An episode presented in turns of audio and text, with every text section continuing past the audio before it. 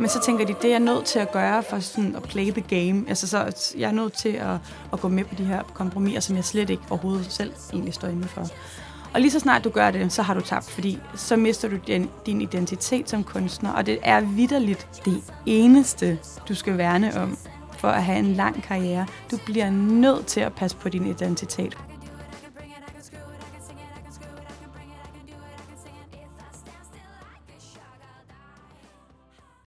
Velkommen til en ny episode af POV Mediano Music. Mit navn er Jan Eriksen, og min gæst i dag er sangskriver, musiker, iværksætter, aktivist og rollemodel, tror jeg også, Falula. Velkommen til, Falula. Tak, hold op. Nogle flotte titler. Jeg tror, vi finder ud af i løbet af den næste lille times tid, at du lever fuldt op til dem alle sammen. Så. Åh, oh, no, det, det håber jeg så. Den aktuelle anledning øh, til at tale med Falula er en single, som allerede har fået rigtig meget opmærksomhed. Der er tale om singlen med den til årstiden passende titel Autumn Leaves. Og årsagen til den meget opmærksomhed er jo, at øh, du har etableret dit eget pladeselskab og har indgået samarbejde med crowdfunding streaming-sitet Patreon. Er det rigtigt præsenteret? Ja, altså øh, alle kan signe op til det som er skaber, så det er ikke på den måde, øh, altså det er en fri platform. Alle, der skaber noget og har lyst til at lave sit eget øh, community, kan gøre det. Og en af pointerne her er, at øh, singlen kan kun høres eller downloades fra det, og hvis nok også andre crowdfunding sites, ikke? Øh, nej, altså kun inde på Patreon. Hvis du er medlem af min Patreon, så får du... Den ligger også på Bandcamp? Den ligger på Bandcamp nu. Det var efter nogen bad om det. Så kan man købe den derinde. Ja, ja. ja. Men der ligger den ligesom på iTunes, hvor man kan købe den sådan til download på samme måde der. Så jeg har kun lagt det op på iTunes og Bandcamp. Det eneste sted, hvor du ligesom øh, kan få den, det ved at købe den, eller være medlem af min Patreon. Ja, præcis.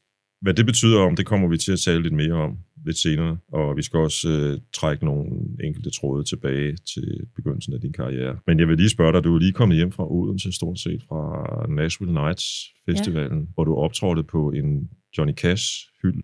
Hvordan gik det? Det gik godt. Det var, det var en fed aften. Også lidt kaotisk, når der er så mange forskellige, der skal ind og ud til lydprøver. Men, men det gik rigtig fint, og det var jo en blanding af danske artister og så øh, amerikanske artister. Øhm, og det er meget skægt, fordi jeg spillede faktisk til en Johnny Cash tribute for 11-12 år siden, sådan helt i starten af min karriere, inde på det, der hed Jazz House på det tidspunkt. Så det var egentlig sådan lidt skægt at, at vende tilbage til det. Har du et særligt, ja det gætter jeg på, du har et særligt forhold til hans musik? Ja, jeg har lyttet meget til Johnny Cash. Der er en råhed i det, og sådan en, en jord, jordlighed, hvis det overhovedet er et ord.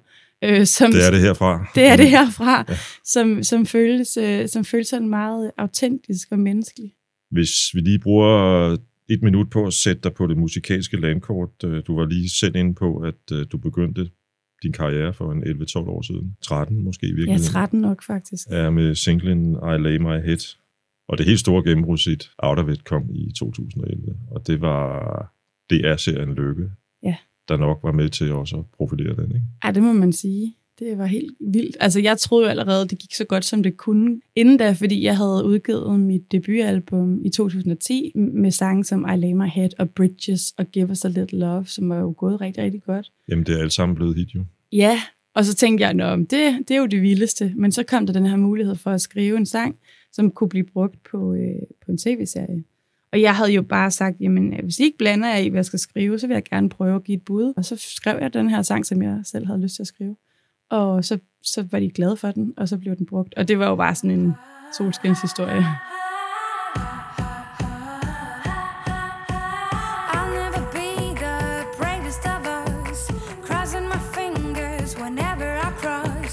I wish I could love without having to fear. Baby's fingers got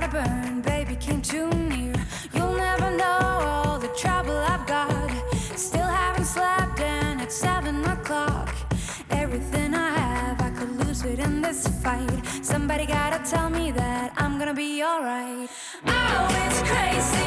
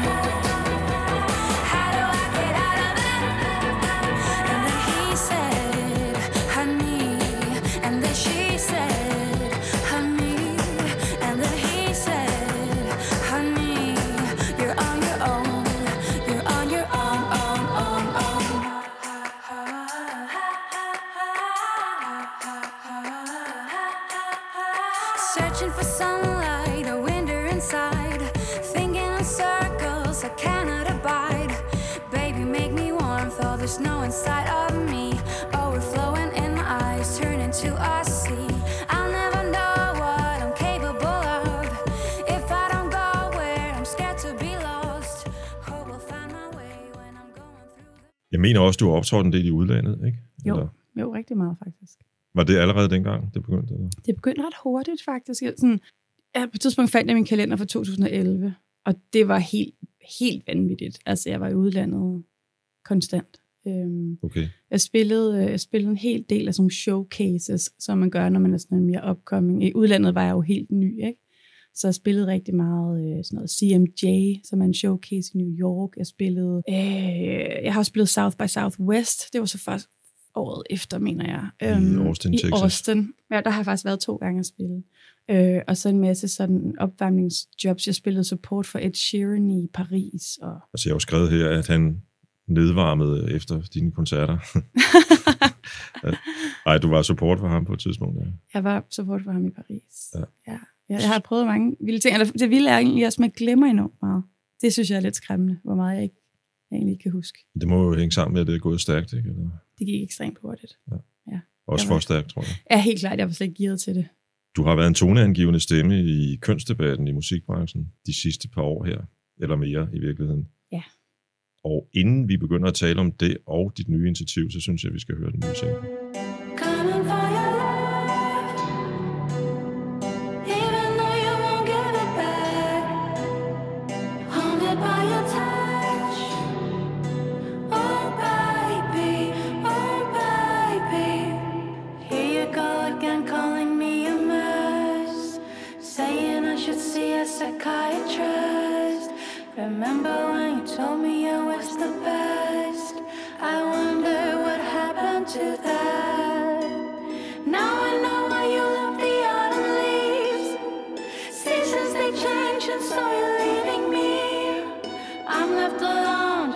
A barren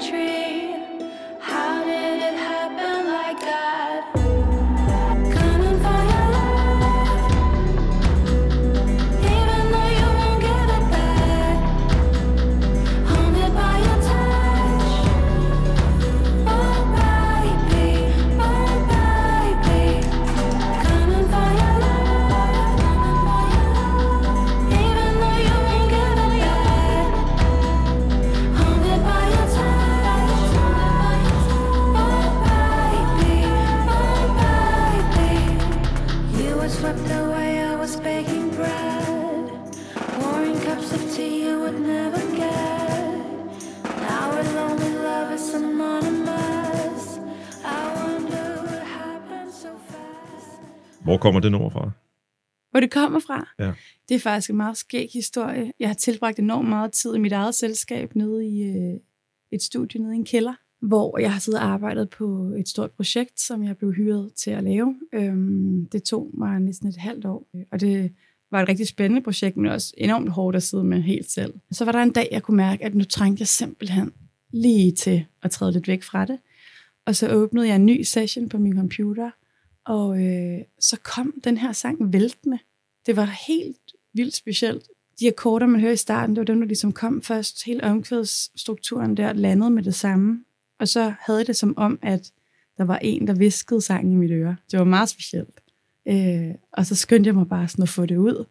Og så den, øh, den kom faktisk til mig meget, meget hurtigt. Det her initiativ med Patreon. Ja. Hvorfor det, spørger jeg så? igennem nogle år har jeg følt mig øh, sådan fjern fra mit publikum, faktisk. Fjern på sådan en mærkelig måde, hvor at det gik jo egentlig godt. Altså, mine ting blev spillet øh, meget i radioen, og hvilket er dejligt, øh, især når det er det nye, og noget, jeg udgiver selv. Det er jo så vigtigt for mig. Og jeg kom på en masse playlister, og det så jo også enormt flot ud, det hele og sådan noget. Men for eksempel det med playlisterne, det, det var sådan en underlig ting, fordi når man landede på de her store playlister, så kunne jeg da godt se på min streamingtal, at, at de streamede godt, men jeg fik ikke noget feedback fra folk. Det var sådan en mærkelig vakuumagtig følelse. Sådan, jeg kunne ikke mærke menneskerne, der lyttede til sangene, øh, fordi at de jo bliver placeret på de her playlister, hvor det ofte bliver baggrundsmusik, så mange forholder sig jo ikke rigtigt til, hvem har lavet sangene, de hører. Og det er jo en tendens, der vokser mere og mere. Og så kunne jeg bare mærke, okay, jeg opdagede en kunstner, der hed Ola Gardland, som havde den her Patreon, og jeg gik ind og signede op og kom ind i det her univers, hvor at man kom enormt tæt på hende og hendes proces, og hun lagde demoer op, og hun stolede bare på de folk, der var derinde. Og det var ligesom sådan en legeplads, en kreativ legeplads, og tænkte jeg, okay, det, det kunne jeg virkelig godt selv trænge til det her space, at jeg kunne komme tæt på folk, dem der ønsker det. Nogle vil jo også bare gerne støtte op om kunstneren, og har egentlig ikke behov for at gå ind og lytte til demo, eller hvad det nu er. Det er helt okay, men for dem, der godt kan lide det ekstra lag, som jeg selv godt kan, som musikfan, så synes jeg, det var en fed mulighed for at komme tæt på hinanden.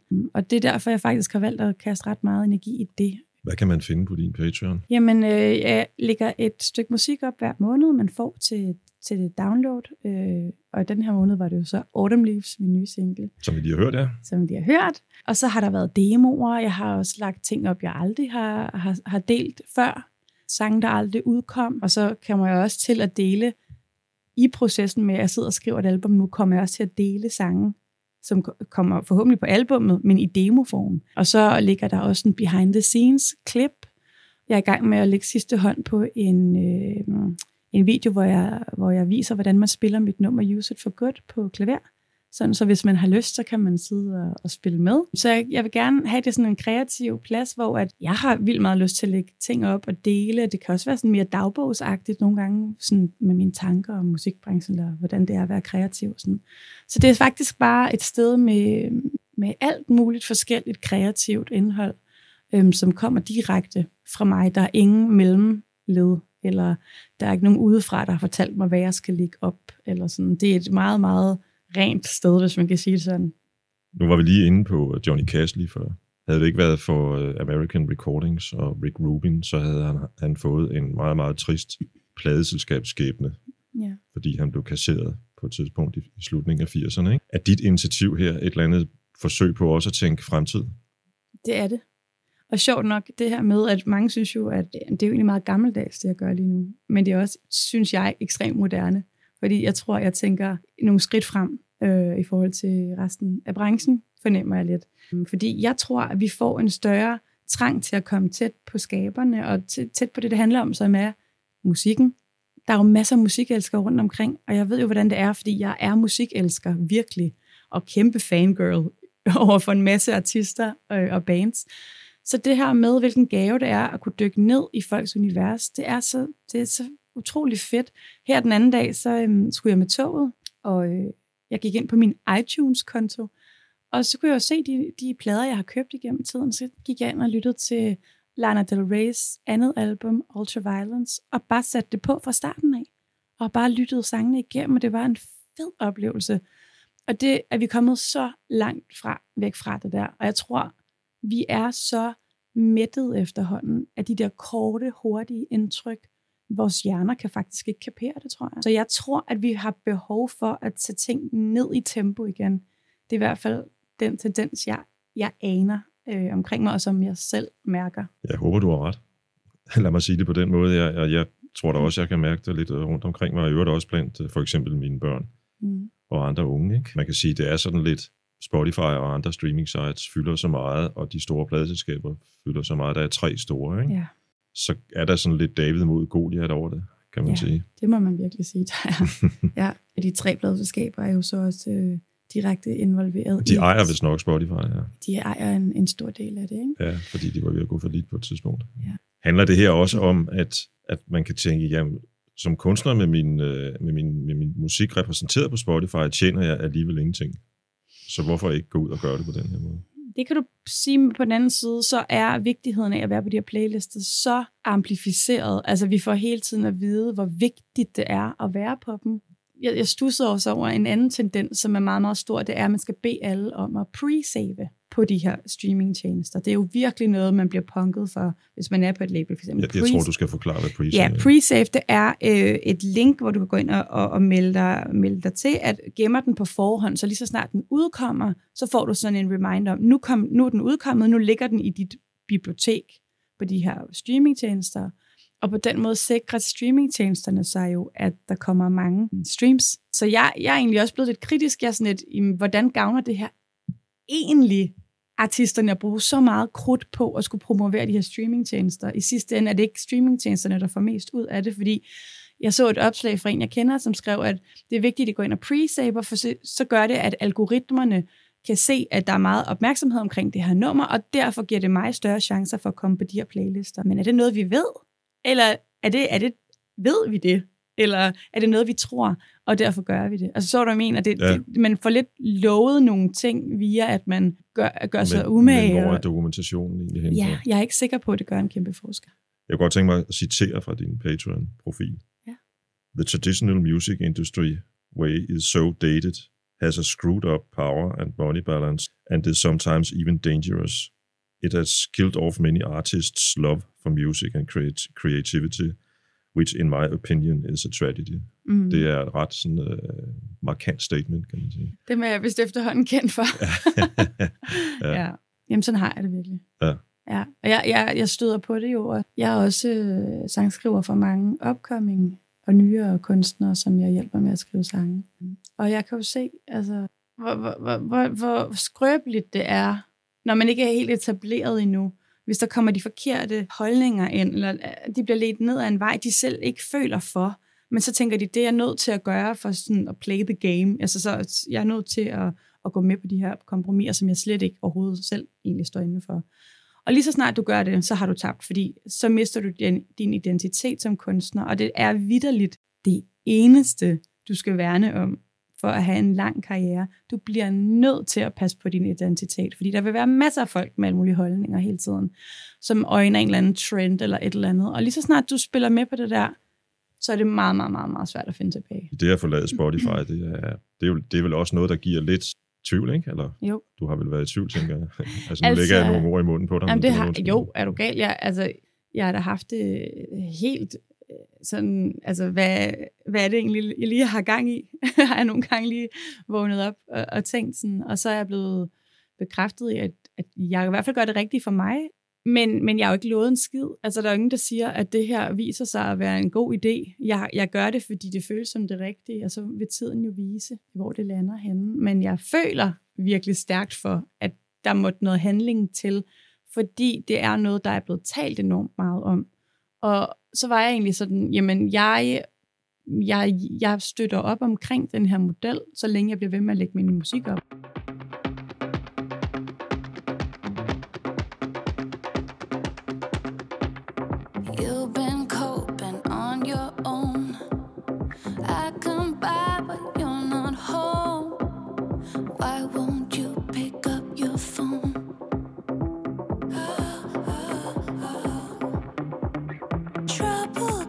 In trouble.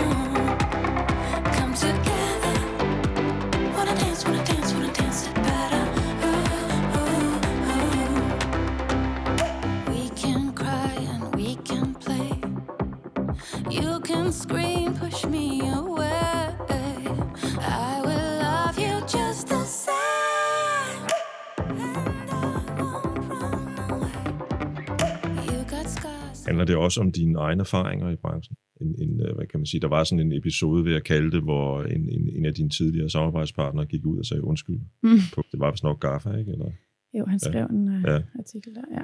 øh, og, og, du svarede så og beskrev, hvordan du havde haft øh, angst og måske ligefrem Ja, PTSD-symptomer, posttraumatisk stress disorder, ja. som jeg faktisk måtte søge professionel hjælp til at håndtere, fordi at jeg var så mærket øh, af at have været i branchen. Det tror jeg faktisk, vi er mange, der er.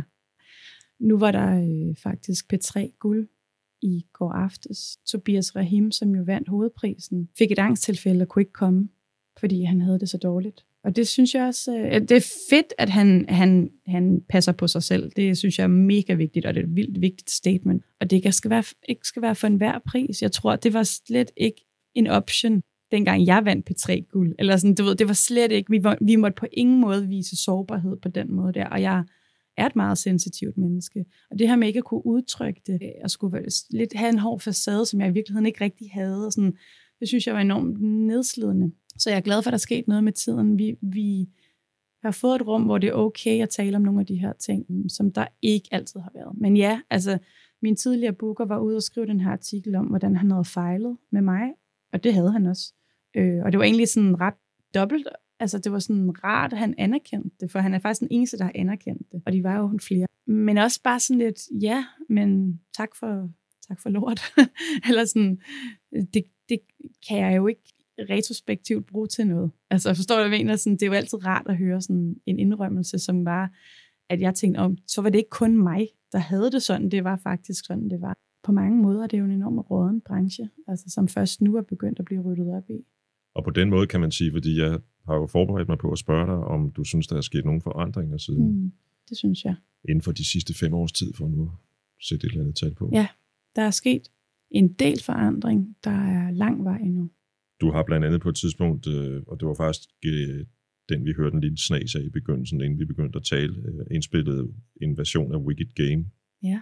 Og på den måde kan man sige, at branchen er ligner et Wicked Game, i hvert fald på nogle fronter, ikke? Jeg kunne godt tænke mig at spørge dig om, hvad er egentlig dit mål med at gøre det her? Jamen, øh, mit mål er at starte en masse samtaler, øh, og mit mål er at illustrere tydeligt, at musik har værdi, og os, der skaber indholdet, os, der skaber musikken i vores hjertes blod, har værdi, øh, og vi, vi er nødvendige. Man kunne jo se det under, under corona-lockdowns. Det, der virkelig holdt os kørende, det var musikken, og det fællesskab, der er omkring musikken. Jeg kan slet ikke forestille mig, at vi skulle kunne klare sådan nogle kriser, hvis ikke der var musik. Jeg kunne godt tænke mig at spille et af dine numre, et af dine lidt ældre numre, nemlig Gemstone. Ja. Og øh, jeg kan godt lide den her guitar, der er i verset, som bliver støttet af en meget dyb bas i omkvædet. Det er meget funky.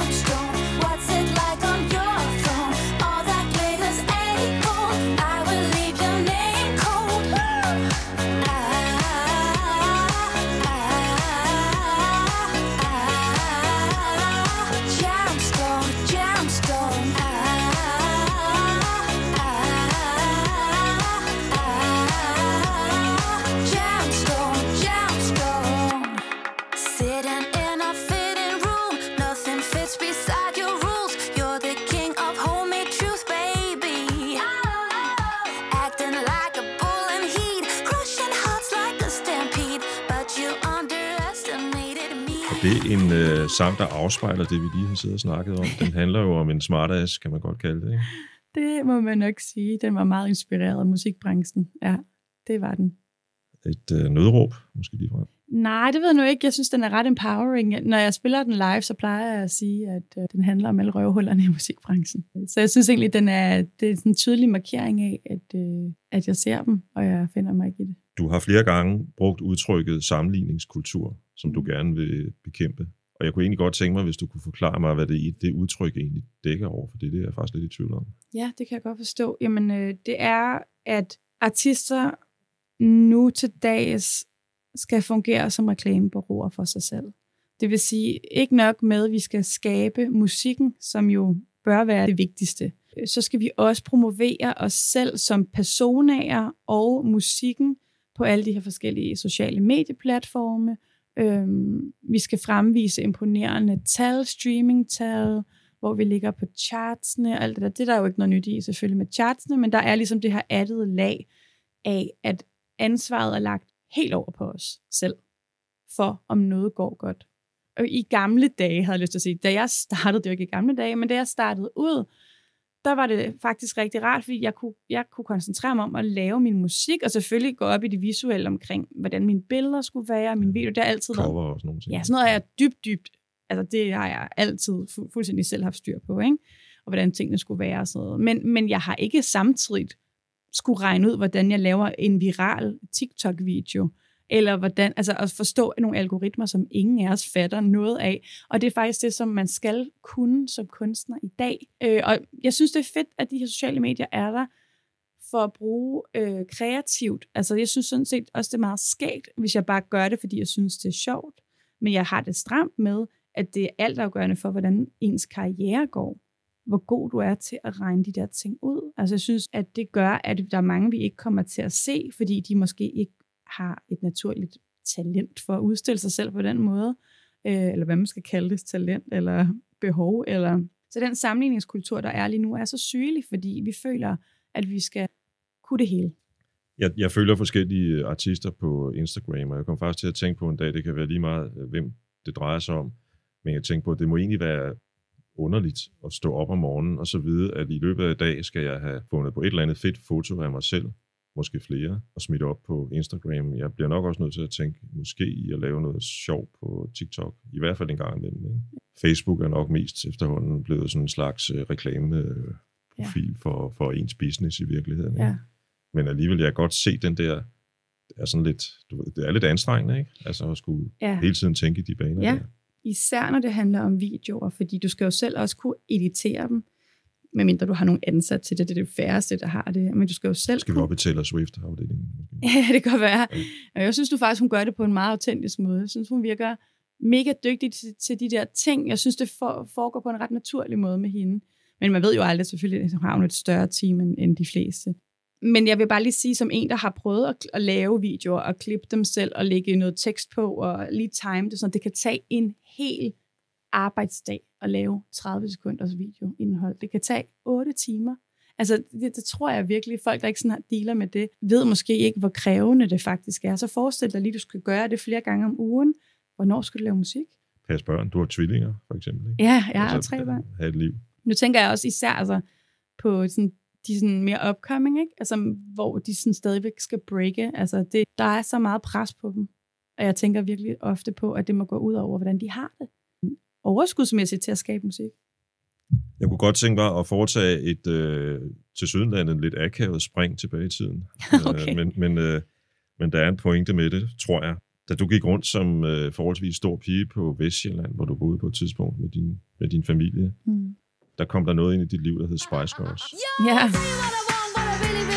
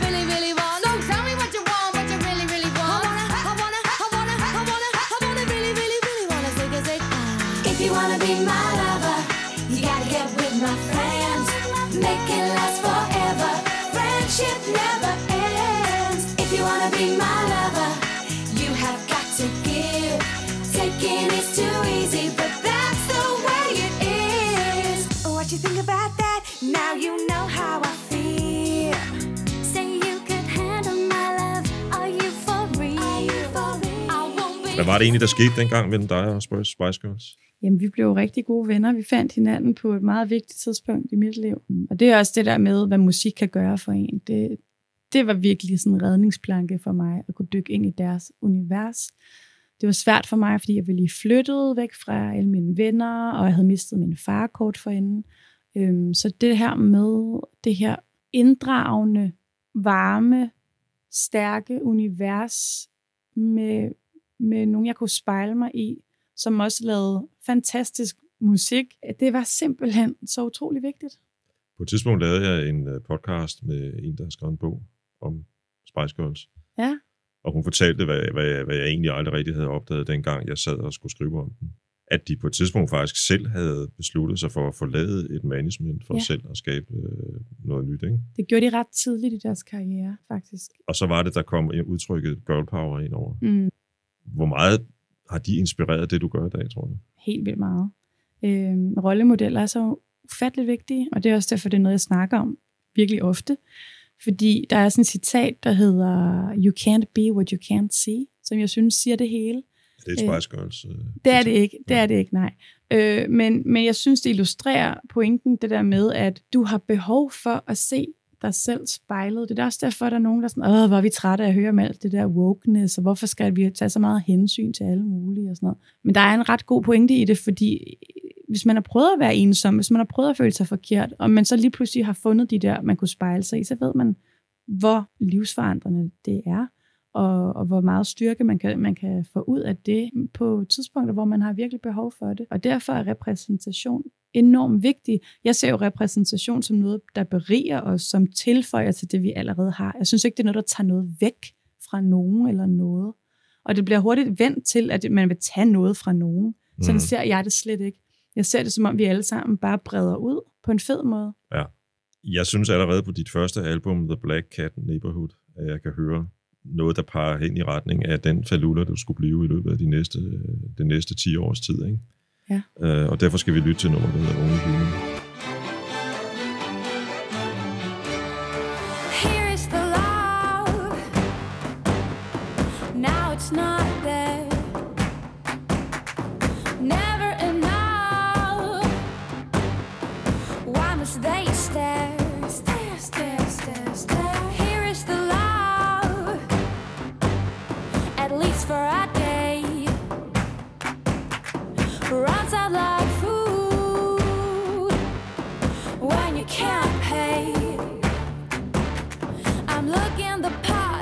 But I'm lacking the heart. Is there a reason that I shouldn't tell you right from the start?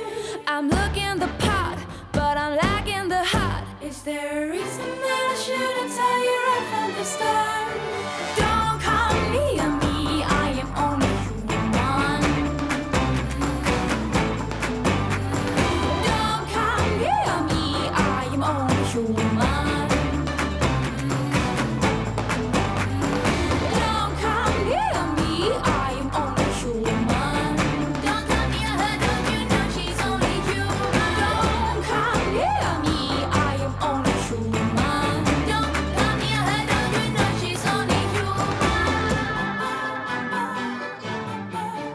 Det nummer, vi lige har lyttet til, der forekommer linjerne Don't come near me, I'm only human, here's the love, don't point it at me, making me feel the things I should be. Det kan godt være, det er mig, der overfortolker. Nej, det er helt rigtigt. Ja. Det var mig, der faktisk øh, øh, meget, øh, hvad hedder sådan noget, selvsikkert på det tidspunkt, tænkte, at jeg ville blive en kæmpe stjerne. Ja, ja, ja. Øhm, jeg havde intet belæg for det overhovedet. Og jeg ved jo godt, hvordan mit sind er, så jeg vidste også godt, at det faktisk var en meget dobbelt følelse, fordi jeg har altid ønsket mig at få succes med min musik, men jeg har også altid været enormt bange for det. Øh, Det kan jeg også se, at jeg på nogle punkter lidt har saboteret mig selv, hvis jeg synes, det blev for stort eller for vildt, eller sådan, så kunne jeg godt lidt stikke en, en kæppe hjulet på mig selv, hvis det giver mening. Jeg kunne godt blive sådan bange for, at nok også det der med at leve op til noget, som ingen mennesker kan. Eller Jo, sådan, det er jo sådan set only human Ja, at, Det er det. have lidt præstationsangst, eller hvad man nu vil kalde det. Ikke? jo. Vi har snakket om Patreon, og jeg har faktisk lyttet til en af dine demoer, Ja, A Night on the Town. ja. Er det et nummer, der kommer med på et kommende album, tror du? Uh, spændende spørgsmål. Øhm, det er en af de første sange, jeg skrev, Overhovedet? Okay. altså som Falula. Ja. Jeg har skrevet sange, siden jeg var 10, men Ja, dem har I som- ikke lyst til, at skal det- komme på noget album. Det var som Maria, kan man sige. Det var som Maria, der havde Ja. jeg ikke fundet Falula endnu. Men uh, A Night on the Town var en af de første numre, jeg sådan lagde op. Jeg havde en MySpace, hvor den kom op. Og det var en af de første gange, jeg oplevede at få feedback. Der var noget, der hed MySpace engang. Der var MySpace, som var genialt. Jeg elskede MySpace. Og der øh, var, det var der, jeg kaldte mig for Lula, og ligesom gik all in på, nu ville jeg gå efter den her musikkarriere, jeg havde drømt om. Øh, og det var en af de første sange, man kunne høre derinde. Når jeg hører dig der med en akustisk guitar og lidt keyboard, tror jeg også, ikke? Så Det er min jeg, omnikort. ja, jeg ved ikke, hvad det er. Nej, det er sådan et sjovt japansk instrument. Ja. Så kommer jeg til at tænke på, har du også øh, været inspireret af, af de her store øh, sangskrivere, kvindelige sangskrivere, Altså nu snakker vi om Spice Girls, øh, og vi har snakket om Lana Del Rey. Altså Ja. jeg tænker sådan noget, det er jo næsten, næsten en kliché at sige Joni Mitchell, ikke? eller Anne Linnet, men altså sådan nogen som dem. Jamen sjovt nok, dem fandt jeg meget senere. Ja. Øh, de kvinder, jeg lyttede meget til, var øhm, Dusty Springfield og Peggy Lee og Billie Holiday. Øh, så de her kvinder fra sådan 50'erne og 60'erne, sjovt nok, det er ikke noget, man nødvendigvis skal høre altid i min egen musik, men der var de her ikoniske kvinder, som og, altså Nina Simone, og sådan de her vilde personligheder, som bare sang som engle. De, de, dem lyttede jeg rigtig meget til. Altså der er jo en, i hvert fald i uh, Dustys musik, er der noget storhed Mm. i måden, den er produceret på. Det er der jo også tit i din musik. Ja, Så måske er der et eller andet... Uh, jeg er ikke så minimalistisk Nej, i min øh, tilgang. Altså. måske er der en brise på det.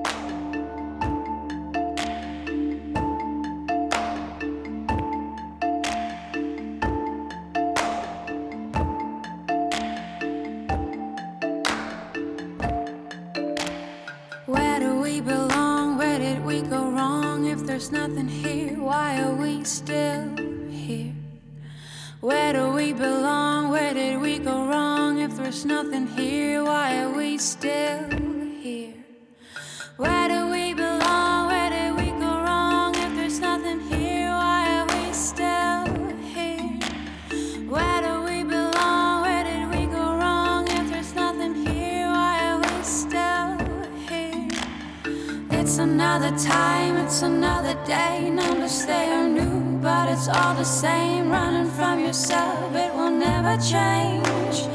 If you try, you die. We don't live so good.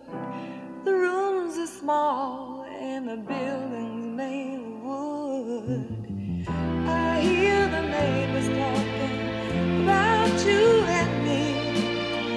I guess I heard. The talk is loud and the walls are much too thin.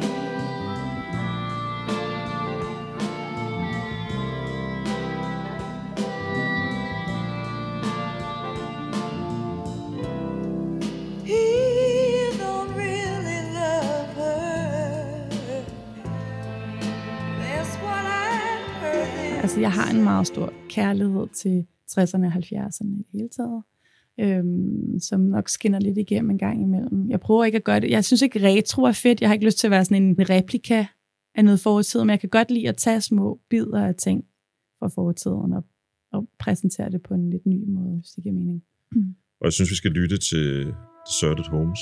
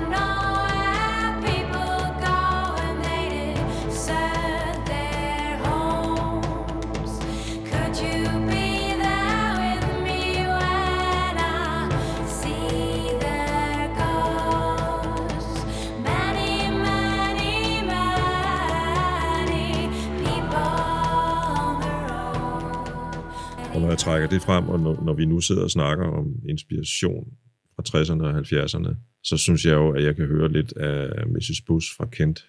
Kate Bush, er det en inspirationskilde for dig? Det er så sjovt, du siger det, fordi jeg har fået den sammenligning rigtig meget med Kate Bush. Og det er jo den vildeste ære, fordi Ja, hun ja. er vanvittig ikonisk. Og, og, men det sjove er, da jeg udgav min første sang, der var der folk, der begyndte at sige, der er noget lidt Kate Bush-agtigt over din måde at skrive sange på. Og der vidste jeg faktisk ikke, hvem hun var. Og så, jeg kunne huske hendes navn, fordi hun havde været på et julealbum, jeg havde som barn. Og jeg sprang altid hendes sang over, for jeg synes, hun, det lød så uhyggeligt. Jeg synes, hun var så uhyggelig, fordi hun havde sådan en karakter, hun lavede, øh, og det forstod jeg ikke på det tidspunkt. Men så gik jeg hjem og gik på YouTube og faldt i et verdens største hul med Kate Bush, og var bare sådan, gud, det er jo min sjælesøster, hvordan har jeg ikke kendt til hende? Det er jo helt vanvittigt. Jeg følte virkelig sådan, jeg forstår dig, fordi hun er vokset op med irsk folkemusik, jeg er vokset op med balkanmusik, og der er virkelig nogle paralleller. Hun har arbejdet med bulgarske sangerinder, sådan kor. Øh, og der var bare sådan nogle ting, som jeg var sådan, okay, hvor er det underligt det her, og hvordan har jeg ikke selv fang, opfanget hende før nu? Men det var, det var egentlig en ret vild gave. Det er et lidt tricky spørgsmål, det her, fordi jeg kan faktisk huske, at jeg interviewede dig, da du udsendte det første album. Og Ja. der, der sad jeg også og sagde Kate Bush. Er det rigtigt? Og der sagde du præcis, hvad du siger nu. Jamen, det er jo rigtigt. Ja. og det er faktisk godt. Jeg kan ikke huske så meget andet, end at du også nævnte Spice Girls faktisk på Ja. det tidspunkt der. En anden, der har betydet meget for mig, som har været en stor rollemodel, det er Fiona Apple, som jeg opdagede, da jeg gik i gymnasiet. Og øhm, hun gjorde en kæmpe forskel i forhold til, hvordan jeg skrev tekster. Hendes tekster, de rammer mig bare, fordi de er så ærlige og så u- usensurerede og uflatterende ofte. Ikke? Eller sådan, de, de er sådan, hun prøver ikke at male sig selv i et eller andet mega positivt lys, synes jeg. Jeg synes, hun er meget ærlig og skrøbelig og stærk på samme tid. Så hun er virkelig også en, der har haft en stor indflydelse på at finde modet frem til at være mig selv. I dag er der rigtig mange, heldigvis, artister, som, som bryder, kan man sige, med genrerne. Altså inkorporerer alt muligt. Balkan, du nævnte selv Balkan, hvilket mm. jo også handler om, at din far er, var af rumænsk Rumæner, afstamning. ja. Og, og pop, og mm. så er der måske lidt øh, soul og alt muligt, ikke? Og måske nogle violiner eller en cello eller et eller andet, ikke? Lidt indie-rock og Ja. lidt... Ja, men det er en stor pærevælling. Øh, men det er fordi, jeg, ikke, jeg prøver ikke at putte mig selv i en kasse, når jeg laver musik. Nej, og det var nemlig det, som jeg ville, ville frem til, at det er Fiona Apple jo også et godt eksempel på. Ja. Man kan ikke, man kan ikke putte hende ned i en kasse. Nej, det kan man faktisk ikke. Nej.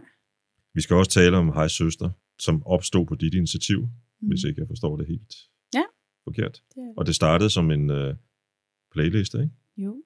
Jamen, det var tilbage i sommeren 2018, der kom de her Grammix-opgørelser, som der kommer ud hver sommer omkring, hvem øh, er blevet spillet mest. Hvad for en kunstner er blevet spillet mest på, på radio, og øhm, hvilke musikere er blevet spillet mest. Øhm, og der havde der været ret mange år i træk, hvor der ikke havde været en eneste, eneste kvinde på.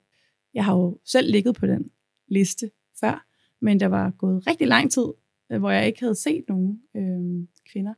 Og jeg tænkte, ah, det er lige godt. Pokkers. Og det, det spillede jo også ind i, at, at mange festivalplakater ofte nærmest kun har mænd på plakaterne. Og jeg tænker, det stemmer bare ikke rigtig overens med det talent, jeg ser rundt omkring i Danmark. Der er, vi er altså et lille land med rigtig meget talent. Øh, så det synes jeg er lidt ærgerligt, at vi går glip af så meget talent. Og, og de ikke ligesom får det boost eller det spotlys, som de også har fortjent at få. Øh, og derfor tænkte jeg, jamen hvad kan jeg gøre rent håndgribeligt her og nu? Jeg kan lave en playliste, hvor jeg samler alle danske aktivt udøvende kvindelige kunstnere. Fordi hver gang der kom et argument fra festivalerne, så var det, at vi kan jo ikke, vi kan jo ikke høre nogen, der ikke er der. Der er jo bare mange flere mænd. Ja, det kan da godt være, men de er der jo stadigvæk. Altså, de, de eksisterer skam, øh, og der er mange, øh, hvis man bare lige gør sig lidt umage for lige at kigge ud over det, man plejer at gøre. Derfor tænkte jeg, jeg laver en playliste, så kan vi jo se sort på hvidt, hvem er derude.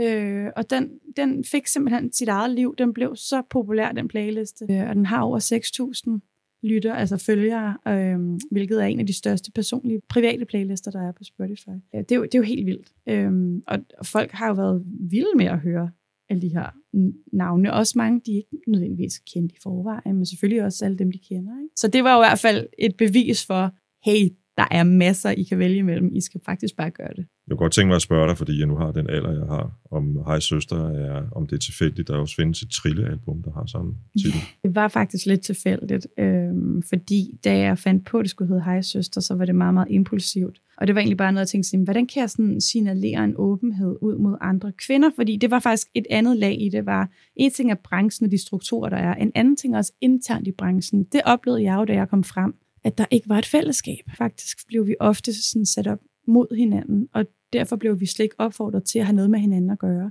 Så jeg gik sammen med alle mine kvindelige kollegaer, og vi hilste dårligt nok på hinanden. Ikke? Altså, der var, der var ikke øh, noget venskab eller fællesskab.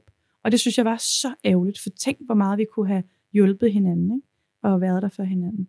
Men det gjorde vi bare ikke, øhm, fordi branchen altid satte os op mod hinanden. Den måde, man hørte andre kvindelige øh, artister og kunstnere blive omtalt på, var altid så negativ, og sådan, og uh, sådan skal jeg da så endelig ikke være. Eller sådan, det skabte en masse interne stridigheder, hvis man kan sige det sådan, og det vil jeg også gerne gøre op med. Så derfor tænkte jeg, hej søster, det signalerer, jeg vil gerne sige hej, velkommen øh, ind øh, i mit univers, hvis du har lyst, og jeg vil gerne lære dig at kende. Og det er så ligesom bliver gjort opmærksom på, jamen det der, det der ligesom trilles og sådan, gud, det er, jo, det er jo bare perfekt, at jeg på en eller anden måde også kan ære hendes altså, his, historiske impact, hun har haft øh, i dansk musik, og altså, jeg ved, hvor meget hun har betydet for, for rigtig mange mennesker. Altså, man taler jo meget om, om Sita Chanel med god grund i den her sammenhæng, men altså, hun var jo faktisk først Trille. Så mm. den kredit skal hun da have. Jamen, det, det der med at give credit er enormt vigtigt. Øh, og det er også derfor, at faktisk, når vi har holdt Hej Søsterfest, så, så starter vi også med at synge. Hey søster, kan du ikke se komikken, så står vi her igen. Med flætningerne langt ned i postkassen. Hey søster, det er ligesom bukseelastikken har fået et knæk. Og sikkerhedsnålen er sørme blevet væk. Så gik det kærligheden så. Er Der er nemlig også nogle fester. Ja. At det er hvert år stadigvæk. Eller årligt, mener jeg. Det har det været. Altså, vi var jo nødt til at springe 2020 over, ikke? Ja, det er klart. Ja. ligesom alle andre. Ligesom, ligesom alt andet, ja. Men øh, vi holder det igen øh, den 8. oktober, og det er i Aarhus den her gang. Og det er et vanvittigt program, vi har. Vi har jo Anne Kan Lindet, du faktisk. fortælle lidt om det? Ja, Anne Lindet, Dofa, et band, der hedder Isay, som spiller sådan noget dansk-tyrkisk musik, som er rigtig fedt. Ravi Kumar, som er et Aarhus-band, som er sådan hip. Rebecca Lu og Annika Åkær. Så det er et sindssygt fedt program. Altså jeg er stadig helt sådan, jeg kan slet ikke forstå, at det lykkedes mig at booke de her til en aften på samme scene. Jeg synes, det er helt vildt. Øhm, det har været fantastisk arbejde at kunne, at kunne lave, og også et hårdt arbejde, øh, men, men også et rigtig fedt arbejde. Øhm, det, det kræver vildt meget at stable sådan noget her på benene, men vi har fået vildt meget opbakning også. Nu siger du noget, som jeg vil gribe fat i, fordi jeg sad og, og, og skrev sammen med en anden kvindelig artist, jeg kender, og nævnte, at jeg skulle, øh, skulle ind og tale med dig i dag. Og så skrev hun til mig, kan du ikke spørge fra mig, hvor Falula får styrken fra til alt det, hun overkommer? Uh, Så det gør jeg så. Wow, jamen... Øhm, Fordi, det, undskyld, jeg lige øh, Ja. fortsætter, men, men der ligger jo ligesom underliggende i det spørgsmål, bare jeg også havde det.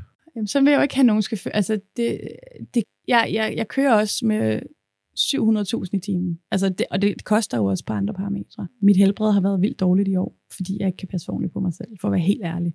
Og det har også været lidt et wake-up call, at jeg er nødt til at måske prøve at omstrukturere nogle ting en lille smule, for jeg arbejder rigtig, rigtig hårdt. Men jeg kan ikke lade være. Det jo kommer ud af en kærlighed. Og det er jo fordi, at jeg får så mange idéer hele tiden. Og, og øh, jeg tror, jeg er sådan iværksætter by heart på en eller anden måde. Jeg har bare lyst til at skabe ting. Jeg har lyst til at... Og også det her aktivistiske. Jeg har lyst til at gøre en forskel. Og vi er så heldige at bo i et land, hvor at, at det kan vi gøre. Men det koster det også. Det gør det. Altså, det er jo også... Det er hårdt arbejde. Mm. Det er det. Jeg tror egentlig, jeg vil øh, tænke på at, at runde af og, og sige stor respekt for, at, øh, at du gør det faktisk. Tak. Øh, jeg tror på, at det gør en forskel. Se på den afstand, som jeg nu har til, til pladebranchen. Jeg kunne egentlig godt tænke mig at slutte af med at citere et interview, jeg lavede med Lydmor Ja. for nylig. Det var, da hun var albumaktuel sidste år. Og det lyder sådan her. Jeg prøver selv at åbne, at kunne rumme vreden, men også tilgivelsen. At kunne rumme all the idiots. Vi talte om alle dem, der skriver i kommentarsporene. Ikke? Mm. rumme de svære samtaler, nuancerne, undertrykkelse er kompleks, uanset om vi taler om køn eller race. Der er samfundsskam. Der er det her behov for at se godt ud. Det er svært at lave slogans, specielt når man som jeg er kvinde, der udtaler sig offentligt. Er det noget, du kan spejle dig i? Ja, altså fuldstændigt. Øh, jeg er helt med hende. Øh, hun rammer den virkelig hovedet på sømmet lige der. Jeg vil sige tusind tak, fordi du kom. Og så synes jeg, vi skal slutte af med Lydmors nummer fra Hej Søster playlisten. Perfekt. Tak fordi jeg måtte være med. You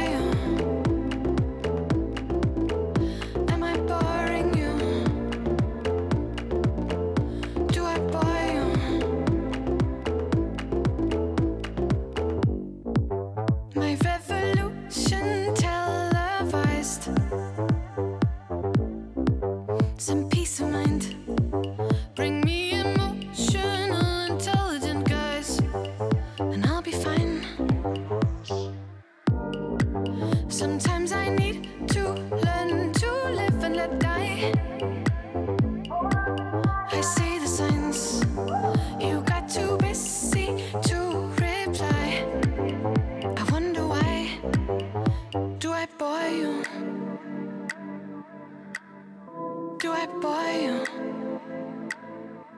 Hey, du er boyen